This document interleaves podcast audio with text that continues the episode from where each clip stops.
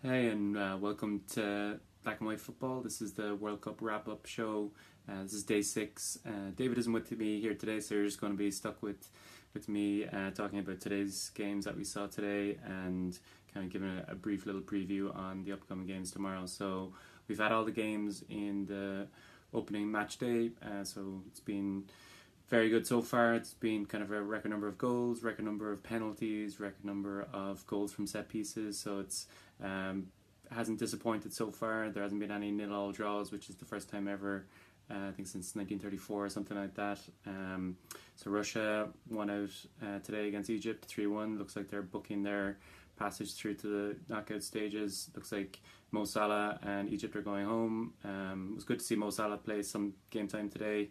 Uh, he played uh, from the start and finish and, and scored a penalty, but I think a lot of people were, were hoping uh, for the best for him. I'm not a Liverpool fan, but I was still hoping to to see if he could perform on the world stage. And apparently, he was uh, getting one of the physios to help him put on his jersey. That his shoulder still wasn't right. That it was still kind of tweaking. So I think uh, that definitely didn't help. But it was uh, great to see some of the greatest players in the world uh, playing on the world's biggest stage. So at least we got to see him, and hopefully he'll be uh, fit enough to play again in their last game. Even though it looks like their chances of qualifying now are, are slim and none, but uh, be interested to see how how they continue. So there's another couple of other games uh, that were on uh, today. Um, guess we'll start from the start and start off with uh, Colombia versus Japan. So uh, in a previous uh, kind of live broadcast, myself and David kind of discussed who our dark horses were for the tournament. I said Colombia, um, so it didn't really go well, well for them today. Uh, started off uh, pretty poorly, you know, it was long ball over the top. Davinson Sanchez, um, who I highly rate at Tottenham this year as a young uh, centre defender, kind of got muscle off the ball and um, allowed the Japanese striker to have a shot. It was saved by Ospina in goal, but uh, the rebound uh, fell to Kagawa. He tried to put it in, and uh, another Sanchez, Carlos Sanchez, uh, kind of put it on his arm, prevented the goal, uh, gave away a penalty, and got a red card. So it was only three minutes into the game. I think I was watching uh, some of the, the BBC coverage for this, and Cesc Fabregas was didn't understand why he did it. He could understand why he would do it if it was in the last minute or if it was in a knockout game. Uh, kind of similar to how Suarez did it in uh, 2010 to save on the line against Ghana uh, in the, the, knockout stages.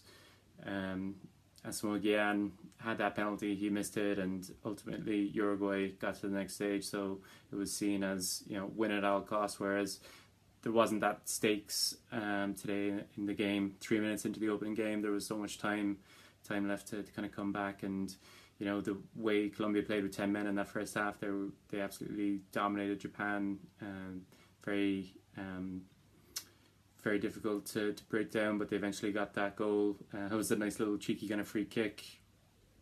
Went under the wall as they jumped, and you know it looked like one of the slowest free kicks ever. Uh, the keeper tried to save it, went behind the line, tried to claim it didn't, but obviously with goal line technology, it's it's clear and obvious uh, when it does cross the line. So um, the Japanese kind of came out strongly in the second half. Obviously, they had an extra man for pretty much all 90 minutes. Didn't really make any, um, didn't get any dividends from it in, in the first half. Um, but in the second half, they, they did play very well. Um, kind of looks like Colombia were trying to uh, kind of hang on.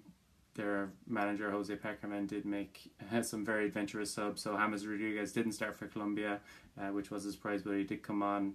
Um, and you know that the coach seemed to look to go for the, the three points um, straight off the bat. So uh, I guess questions will be asked whether he should have done that or whether he should have you know just kind of put on an extra defensive midfielder uh, after the hour mark and kind of look to, to hold on for uh, that point and maybe look to, to push in the last 10 or so minutes. But uh, ultimately, Japan scored from a corner. Um, I think there's been a lot of goals from corners. Obviously, the, the two goals uh, for England last night were from corners or from set pieces. So another from a corner, ball delivered in, in off the, the post and in. And Colombia did try to come back. They brought on Carlos Bacca as well late on, and he didn't really uh, do much to influence the game. Um, my main memory or takeaway from him is in the last kind of couple of minutes in extra time um, or an injury time, had a ball out wide and you know, tried to cross it in and just went hopelessly over the bar. So, um, not too much of an impact uh, from um, the substitutes from Colombia. So Jose Pekerman's kind of risking in bringing on attacking players when they were down to 10 men for such a long period of time didn't really pay off. So uh, it'll be interesting to see how they come back uh, in the next game because um, Poland and Senegal were the other um, two teams in this group, and they obviously had an interesting game as well, which we'll talk about um, shortly. So um, interesting to see what Colombia can do. Obviously, they're one of my kind of dark horse picks, uh, one of my outsiders uh, to do well. So kind of hoping that they progress. Uh, but credit to Japan, they I think it was an average uh, age of 31 uh, that we're starting today for Japan. So experienced uh, team. They don't really seem to have the next generation coming through, which might be difficulty for for them moving forward in future tournaments. Obviously, it's kind of an underlying kind of problem uh, with the whole Japanese population kind of generally kind of aging as well. So it'd be interesting to see where the next um, stars are going to come from. Um, so the, the, starting striker wasn't Okazaki as we kind of speculated. Obviously, he's the, the Leicester City striker that a lot of people will probably be aware of. Um, so it was actually a guy called Osako. So he ended up uh, scoring that second goal and the winning goal from that uh, corner. Uh, and then he had a great block. I think it was from a James Rodriguez shot, uh, kind of late on, um, last kind of ditch tackle, and saved a potential goal. So uh, there were some interesting uh, performers. Quintero for um, Colombia, he scored the free kick. Cuadrado was removed quite early on as well, which was a surprise for a defensive midfielder Barrios. Um, so I think he'd be disappointed there because uh, Cuadrado is one of um, Colombia's better talents. Uh, obviously, he had his time at Chelsea and then um, kind of moved on to, to Juventus. Um, so it'll be interesting to see if um, the Japanese can, can do well in their two remaining games. And obviously, Colombia have two remaining games as well. So it looks like it's going to be an interesting group uh, given the result of the next game that happened in that. Um, so that was uh, Poland versus Senegal. Um, so it was 2 1 win for Senegal and Africa's first win at this World Cup. Uh, so I think yeah, David in our preview uh, Black and White football yesterday, he was uh, heavily on um, on a Senegal win. So I was hoping for a lot of goals and excitement in the game, and it definitely kind of delivered on those kind of fronts. Um, the pace from Senegal up front was was kind of frightening at times. Um, was disappointed with how Lewandowski kind of played. I don't think he really kind of showed um, some of the qualities that we are kind of picking up uh, yesterday. Um, so I think he'll be kind of disappointed. Obviously, um, it's kind of seen as another golden generation for another team. Um, Poland haven't really uh, been at the races in previous tournaments, so I think this is kind of seen as um, Poland's best team for a number of years.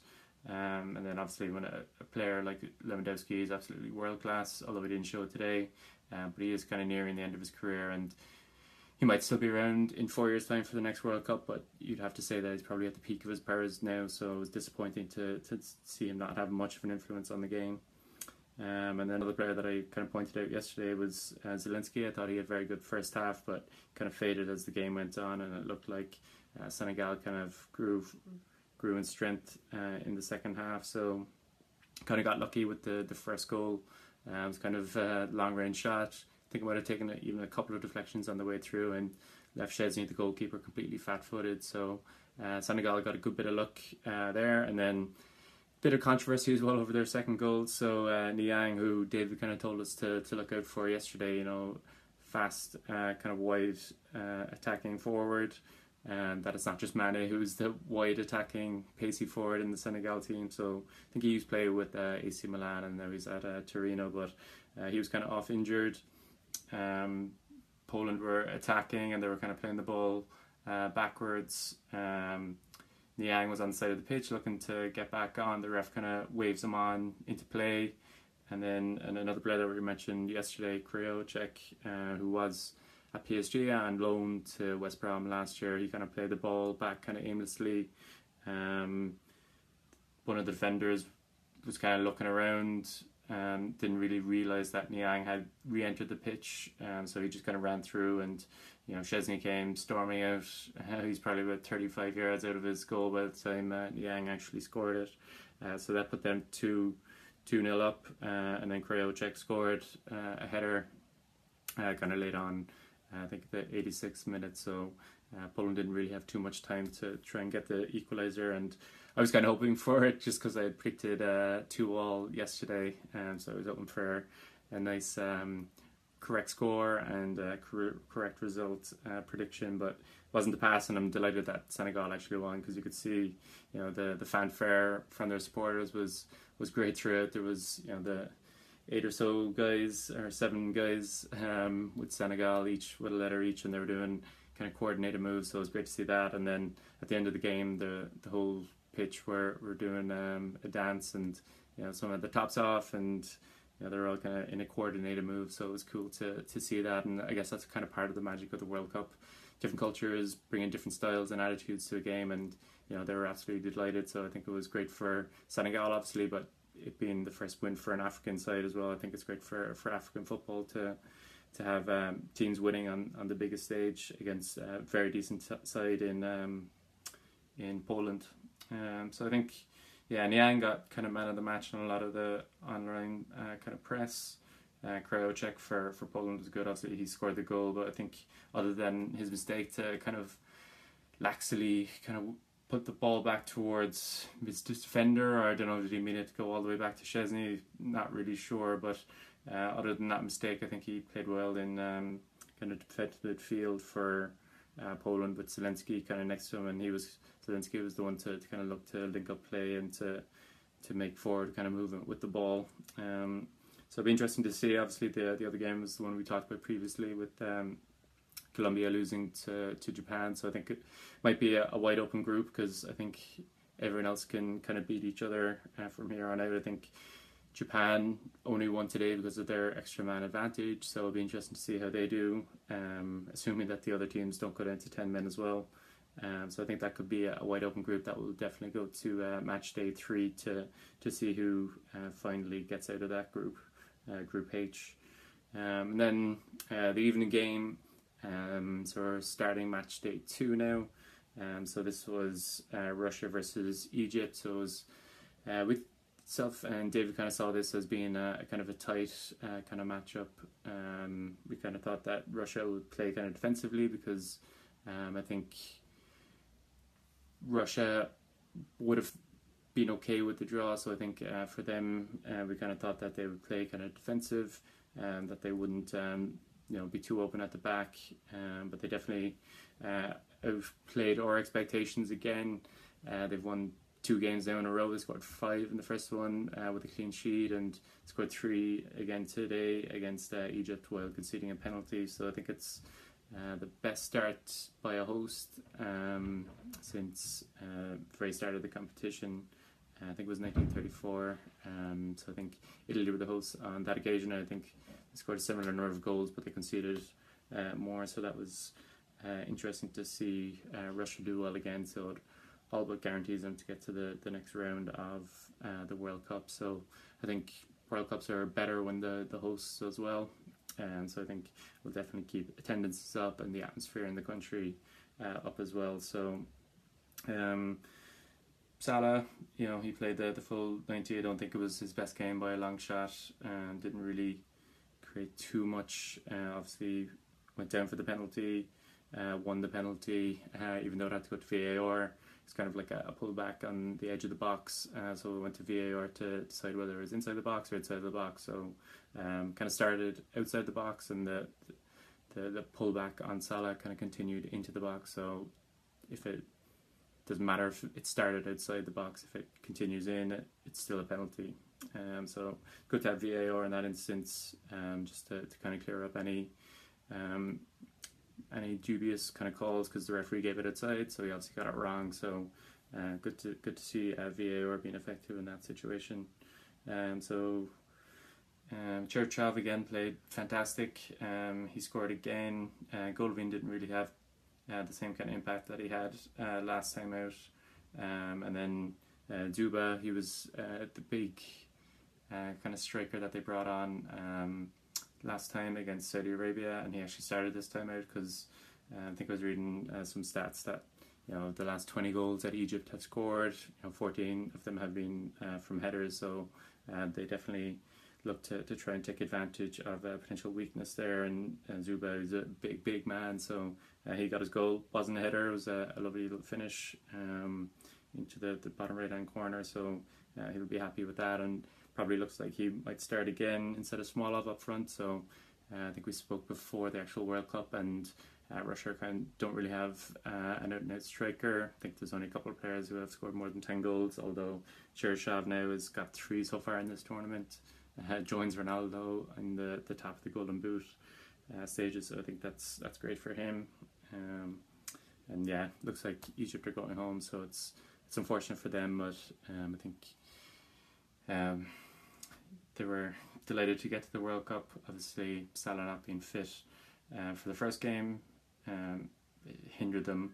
Um, conceded a late goal, and then even though Salah played today, I think it was clear that he wasn't uh, fully fit. I think I mentioned earlier that he was getting a, a physio to help him to put on his jersey, so that's uh, never a good sign because it wasn't a Balotelli, mo- Balotelli moment where he had to get someone to help him put on a bib because he didn't know which was front, which was back, and, and everything. It was a genuine kind of pain in, in Salah's shoulder, which is um, hopefully not going to be detrimental to him long term because you know I think he obviously kind of played through the pain barrier, possibly had injections uh, to get him uh, out there today. So uh, hopefully that won't be um, a problem kind of moving forward.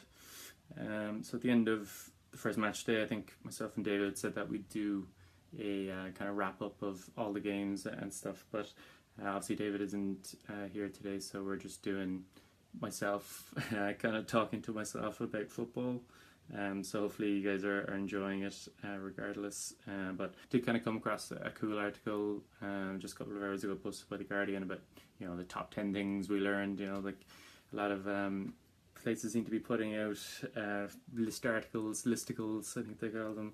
Uh, rhymes with another word as well, which uh, probably uh, sums up my opinions on them. But you know, since it's the World Cup, um, it's actually a pretty good one. So uh, the first thing that they learned apparently is that Russia is a good place to hold, host a World Cup, and I think I'd echo those kind of statements. I think um, you know a lot of people are kind of worried about hooliganism and, and potential for for some uh, nasty kind of stuff off the pitch, uh, but that hasn't transpired at all. And I was kind of speaking to somebody else and um, someone said that you know since it's happening in Russia, that they, the Russian government and security forces, take a zero uh, tolerance approach, and that people wouldn't be trying to get away with what we saw in, in France in 2016. Um, so I think you know that's been great, and you know it's kind of put people at ease. Uh, so I think beer is relatively cheap over there. It's been pretty sunny. Um, I think today was the first day I saw rain during uh, some of the games, and that was in St. Petersburg today for the the um, the Russia Egypt game, and so I think everything seems to be going well. I've got a friend um, who might be joining the show in a, a future future uh, live broadcast who's actually over there at the moment, and he's been kind of talking about free trains between cities, and you know that they're, they're not packed like you might expect. Uh, so I think it's uh, been a pretty good uh, tournament so far, and Russia has kind of proved the doubt was round that they actually can host a good tournament. So it'll be interesting uh, to see if they can um, keep that level of quality up.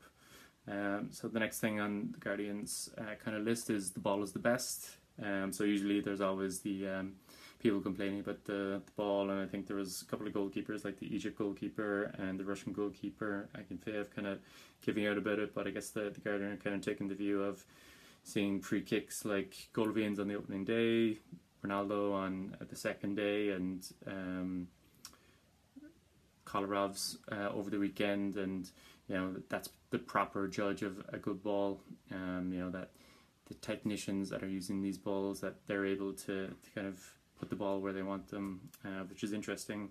Uh, but I personally think you know changing the ball design every every time is or for every tournament or every season in the Premier League is a bit of a joke because when you look at other balls in other sports, you know like the rugby ball or American football or baseball or basketball, the design of the actual shape of the ball stays the same. Um, obviously, then they can you know put the new Super Bowl logo on it or kind of edit it and you know kind of put a, fresh kind of skin or, or paint on it uh, to make it unique for a certain event. But uh, for the the World Cup ball, there's a whole engineering um, kind of per, kind of team that are dedicated to designing a whole new ball and you know kind of changes the number of panels, the shape of the panels. Uh, so I think that's probably something that should be looked at. You know, like why don't we have this is the best type of ball, and you know if it needs to be a different color or different design in terms of the actual kind of graphics on it for a different tournament, then so be it. But I think changing the absolute shape is is crazy. Uh, so number three on the Guardian list is uh, fewer red cards. So um, kind of taking a look at the game so far. You know, there's only been that one red card in the games or, or today's earlier game uh, for Carlos Sanchez. Um, so it's it took until the 15th game of the tournament for that to happen. Um, so it's kind of unfortunate that it was um, handball and kind of a stupid decision, but um, I guess it was uh, kind of rush blood to the head on the, the Colombian player's part. But uh, this is the cleanest start to World, World Cup since 1986. Uh, so referees have been kind of lenient in a lot of games. Obviously, um, Brazil have kind of written a letter to the to FIFA about uh, the refereeing in their game, and um, a lot of a couple of other games have kind of popped up where the referees been uh, relatively lenient. So, um, yeah, only one red card so far, but I guess there's a lot more games to, to go to to increase that, and you know as teams and players start picking up multiple yellows in multiple games, and obviously the inevitable suspensions might be coming, um, which is unfortunate, but it's uh, part of the game. Uh, so number four on their list is three can be a crowd. Uh, so I don't really know what this is straight off the bat. Uh, but if only football was as easy as throwing together the best pieces and expecting them to fit into an instant jigsaw. France came to Russia with a similar set of expectations. Uh, Didier Deschamps was bold in molding his team around the selection of three attackers who were all blessed with pace and trickery.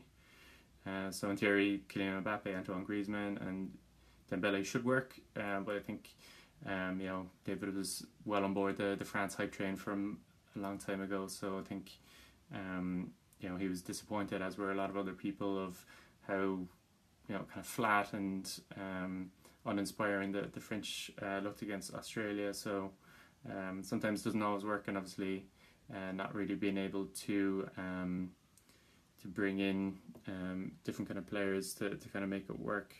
Um, kind of has hindered France, but you know they're kind of slow starters at the best of times. So I think um, not being able to to kind of get it going in the first game is not really indicative of their overall potential because we've seen you know like Belgium and England. You know the, the bigger teams have struggled. Obviously Brazil being the the most uh, the biggest struggle and you know Germany lost to Mexico, so uh, hopefully the, the French team will be able to, to pick up their attacking ideas uh, moving forward. So uh, number five on the Guardians list of ten things they've learned so far from the World Cup is bugs and dogs, but no Big Brother so far. Uh, so obviously the, the England game had just like swarms of midges um, for. Um, it kind of reminded me of I think it was uh, Euro 20, uh, 2016 similar kind of bug infestation. You know there was um, some funny shots of Ronaldo with uh, some massive kind of cricket-like things on him. So um, yeah, there's you know you saw the England players kind of warming up with you know kind of spraying um, some anti-bug spray on them. So um, be interesting to see if there's more games on um, on in that venue if the, the bugs are still there. Um, so yeah, number six on the list, England have Vim. Um, so you know England obviously started well in the game.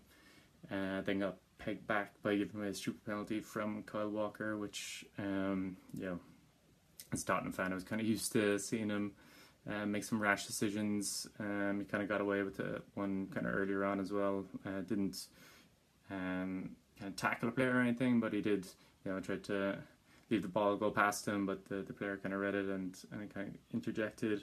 Um, so obviously they, they kind of showed that they had a bit of bottle. Um, so England kind of won in the, the last minute, which I think is always more exciting for fans and obviously internal to the team. I think they'll have a bit more kind of uh, motivation kind of going forward.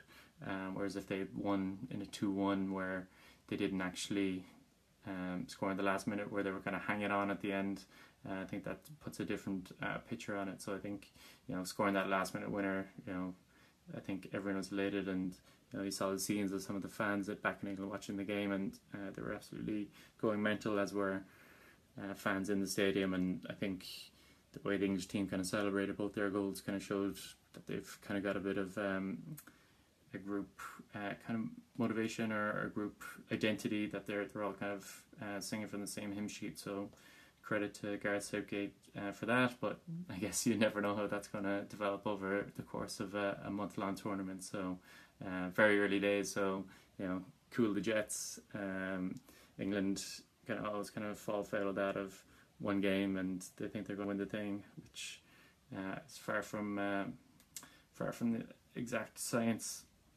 Um, so number seven on the Guardian's list is uh, the Brazilian insecurities must be suppressed.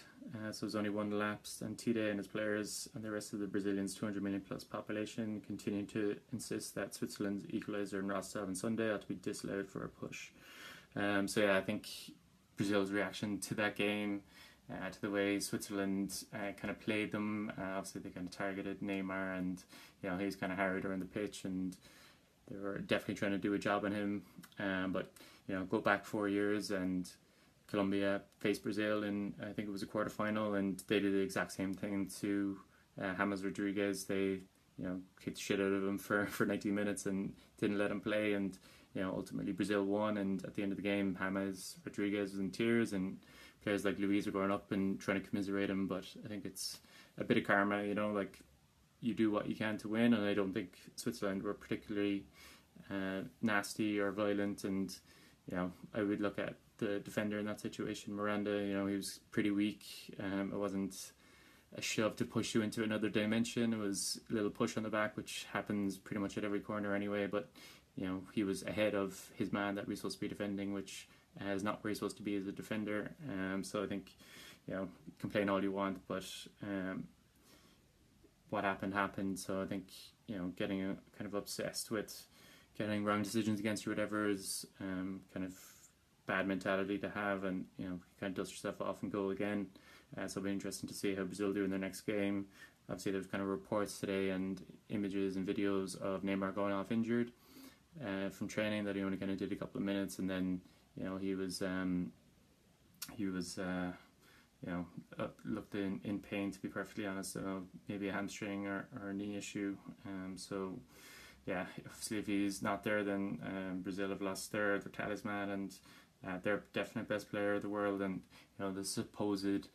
Uh, heir to the throne of Messi and Ronaldo, so um, be disappointed if he, he goes out because he was also my pick for Golden Boot, so I definitely want him in there. Uh, so number eight on the list, uh, the fans are taking to the taking football to the streets.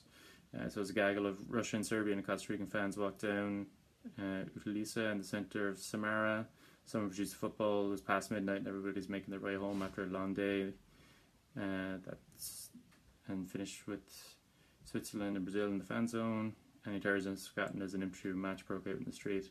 Uh, so that's that's great to, to hear. Actually, I hadn't uh, heard that story, but I think you know the World Cup is a magical experience. Obviously, people can say that it might be um, a bit different now than it was back in the day. You know, obviously there's a lot more commercial involved, and you know the te- the World Cup's gone under a number of different expansions from you know small bunch of teams to 24, and now it's gone to 32, and in the future it'll go to 48 don't know if that will be at the next World Cup in Qatar, like is being kind of mentioned as a possibility, or if it'll be. It's definitely happening in uh, 2026 in North America, and it's going to be hosted between Canada, US, and Mexico. Uh, but you know, love hearing stories like this of fans getting on, and you know, what better way to enjoy the football World Cup than bunch of fans from a number of different countries having an impromptu game in uh, the middle of a Russian city.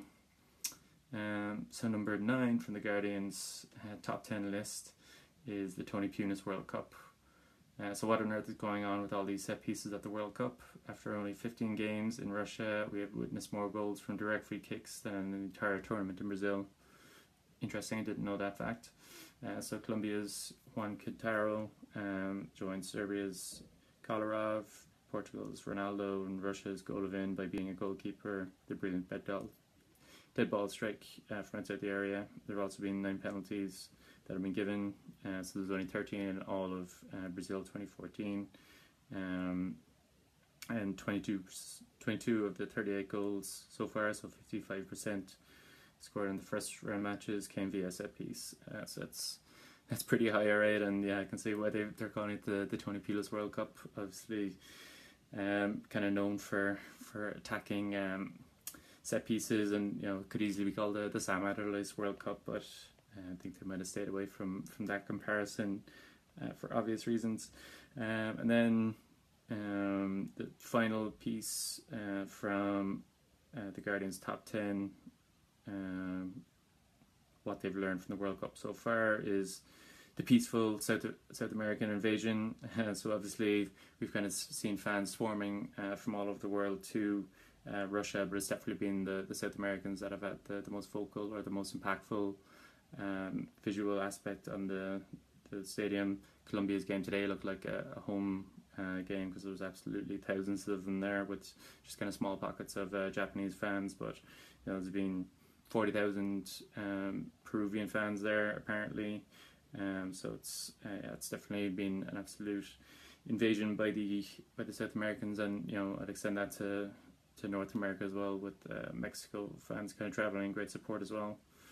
Um, so just kind of reading this here quickly, in Colombia, who sold 65,234 official tickets for these finals, which is more than twice as many as England did. Um, so yeah, no, no surprise there because uh, the stadium was uh, kind of fully kitted out, uh, hitting yellow today for uh, the Japanese uh, versus Colombian match. Uh, obviously, didn't really go the way of the, the home team in Colombia, but I think they'll definitely be out to show their support again next time out when they, they play again. So, looking quickly at the next kind of couple of games that are happening tomorrow. Um, so first up is Portugal versus Morocco. Uh, so it's kind of a must-win for for Morocco, um, and Portugal obviously uh, drew their first game against Spain, so they look to kind of put a, a win on the board as well uh, to kind of get things going. Um, Morocco lost their first round game against Iran, so uh, they definitely played the better of those two teams, but yeah, they were kind of caught late on by a header uh, from a, from a corner, so no surprise there given the, the stats I mentioned earlier. Um, so it'll be interesting to see if Ronaldo can can add to his uh, tally of three goals so far. You know, he'd only scored three goals uh, in his entire World Cup career of a number of different tournaments. Um, so it'll be interesting to see how he gets on. Um, kind of expecting the, the same kind of team that started. Um, I don't think there's anything wrong with the way Portugal played or the players that played uh, last time out. Uh, so I think everyone's kind of expecting uh, the same kind of team. You know, their centre backs didn't do great against uh, Diego Costa, uh, but I don't think there's really too many um, subs because you know they're relying on Fonte and Pepe, who you know they're vastly experienced, which is a nice way of calling them old, uh, but they don't really have anyone in a similar kind of vein or a similar kind of level uh, that can kind of come in. So I probably would look to to, to change out Fonte, but um, they don't really have anyone else. Uh, Rui Patricio, uh, apparently he's been uh, signed by Wolves. Uh, obviously, we kind of mentioned before about the Sporting Lisbon uh, kind of fiasco. So apparently he's torn up his contract or got it nullified uh, from Sporting Lisbon. So it looks like he's kind of on his way to the Premier League with Wolves. Again, Soria Mendes kind of pulling the strings there in terms of transfers for for Wolves. So it's no surprise to see another Portuguese player, you know, following uh, Mendes uh, to Wolverhampton. Uh, and then Morocco, obviously they're disappointed to to lose uh, against Iran because I think they were hoping to, to kind of push Portugal and, and Spain all the way, and you know they probably would have seen a relatively easy win for them against Iran in the opening game, and then look to kind of move into this game, maybe hoping for a draw or something. So, um, slight height advantage in that team for from Morocco. So maybe we could be looking at another couple of set piece uh, kind of goals and some more headers. Uh, Ziyech was pretty impressive in the first game, um, but I think yeah they didn't really bring their, their shooting boots. So uh, Benatia is the captain there, so I think he'll be looking to get a big performance out of his players against Portugal and, and see if they can kind of take them on. And um, looking at a 4 2 3 1 is what they played in the first game, so I'd probably expect them to, to continue with there and look to get Ziyech on the ball, uh, the, the, youngster who plays for, for Ajax. Uh, so that's Portugal versus uh, Morocco. Probably going to go for a Morocco or Portugal win. Almost said Morocco there, but uh, that's the first game that kicks off at one o'clock uh, tomorrow. Um, then looking at the four o'clock game, so that's going to be Uruguay uh, versus Saudi Arabia. So going to call a prediction right here straight away that it's going to be uh, Uruguay going to win, so it's just probably a question of how many goals they'll score. Uh, I don't think they'll get as many as uh, Russia, but I can see them easily getting uh, a three or four nil win. Uh, Giménez was an absolute beast. Uh, alongside Godin, obviously got the goal. Um, was probably their man of the match. Um, Suarez didn't really do anything. Had a couple of chances in the previous game against Iran, but definitely didn't bring his shooting boots that he had at Barcelona this season. Uh, Cavani had a couple of good chances, but didn't actually manage to, to score. So I think if either of them have um, hopes of uh, winning the Golden Boot at this World Cup, then they'll probably need to, to score a couple, if not a hat trick. Um, so Vecino, uh, he was uh, pretty impressive in the first game as well. Uh, a player that kind of stood out for me. So kind of centre midfielder um, who did did pretty nice things. Um, and then again, even though I've seen Saudi Arabia play, don't know much about them. Um, Faraj is a player who we kind of picked out at the start of the tournament, and you know he's probably their best player alongside Jassim. Um, but yeah, don't really know too much about them. Um, so looking at the, the height advantage, um, Uruguay do have a significant height advantage on average over all these uh, players between the two squads. Uh, so potentially looking at some more headers again tomorrow. So the Tony Pulis uh, World Cup uh, kind of continues, potentially continues. And then looking ahead to the uh, the final game uh, tomorrow evening, so that's going to be Iran versus Spain. Um, so obviously Spain or Iran are topping the group uh, so far with the, their one 0 win against Morocco. So I think they'll probably look to um, shut up shop and, and see if they can frustrate Spain. Uh, obviously, I expect Spain to, to have dominating possession tomorrow uh, tomorrow night. So um, I think it will be. Uh, attack versus defense kind of strategy. Um, then, you know, Iran looking to frustrate Spain, and then Spain looking to, to kind of penetrate through a, a tight defense. Um, so Costa obviously scored two against Portugal, and some great hold up play and brought other players into the game, and obviously scored those two goals. The first one was quite impressive as well, kind of turned. Um, I think it was Pepe inside out. No, Pepe was on the ground holding his face as usual. Um, so yeah, it was uh, Fonte that he kind of turned inside out and kind of banged it into the, the bottom corner. Uh, past Rui Patricio, Wolves' new goalkeeper. Um, but my man of the match uh, from that game was Isco. I think he was uh, phenomenal in terms of uh, linking up the play between uh, centre mid and uh, the attackers. So be um, be excited to see him again, and you know obviously against an Iranian side that you know lack uh, some some talent um, throughout the squad. Really, um, you know, it could be eighty percent possession to to Spain. Uh, I'm going to look out for that tomorrow. Now that I've said it, uh, not really a prediction, but uh, be interesting to see. It could be uh, one of those games where it's um, yeah, absolutely dominated by Spain, Spain, like all their games. But think especially in this instance, you know, like um, Iran won't have uh, too much of the ball. Um, so yeah, gonna go with a Spain win here. Uh, hopefully they get an early goal because I think um, the longer it goes uh, without a goal, it could be a pretty dull game. Um, you know, if Iran are just sitting deep and Spain just have all the possession, looking to draw out Iran's defenders, you know, it could be a lot of um, passing the ball uh, between Piqué and Ramos and Nacho or or Alba and the wing back positions or the, the full back position. So hoping for an early goal uh, from Spain, and then you know hopefully that will uh, open up the game a bit tomorrow. Um, so that's the the evening game. So uh, three games tomorrow. Uh, Portugal Morocco is the first game at one o'clock. Then we're looking at Uruguay versus Saudi Arabia as the next one, and then. Uh, Iran versus Spain as the, the evening game, so uh, looking forward to not really any of those games tomorrow, so might not actually tune in live uh, for any of those. But as always, I'll kind of have uh, my headphones on with uh, commentary in the background while I'm working. Um, so anything that happens, I'll be kind of jumping over and taking a look. So. Uh, that's it for black and white football today. Uh, a bit shorter than usual, which uh, I kind of like because um, I don't really like rambling for an hour and a half, which we have done in the past, which is kind of a good sign, really, because myself and David love talking football, so it's uh, an easy thing to do. So um, that is day six of the World Cup, uh, kind of wrapped up and, and previewed. So uh, we'll be back again tomorrow uh, with some sort of show. So you know, if you've been uh, paying any sort of attention to these, and doubt anyone's going to see this part of it, but uh, I guess the intention with this is just to kind of push out as much content as we possibly can throughout this. Um, as I'm David, just love talking about football, so we just kind of want to get better at podcasting or live broadcasting.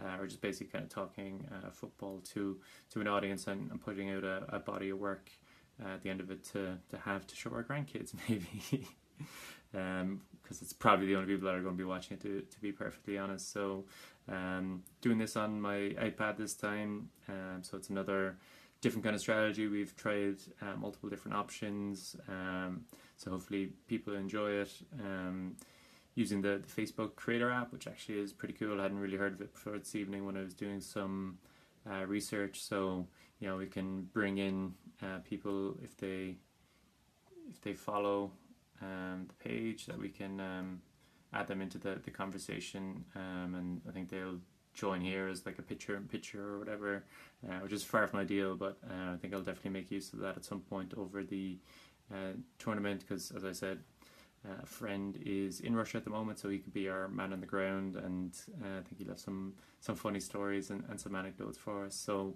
that's it for now for Black and White Football Day 6. Another one's in the can. Uh, hopefully, we will get 25 of these because there's 25 days of competition throughout the World Cup. So, um, hope you enjoyed it. If any likes, comments, or feedback, uh, please send them my way. Uh, if you want to share or comment on this video, that'd be awesome. And be great to even know if anybody's watching. Um, but yeah, enjoy World Cup Day uh, 6 tomorrow.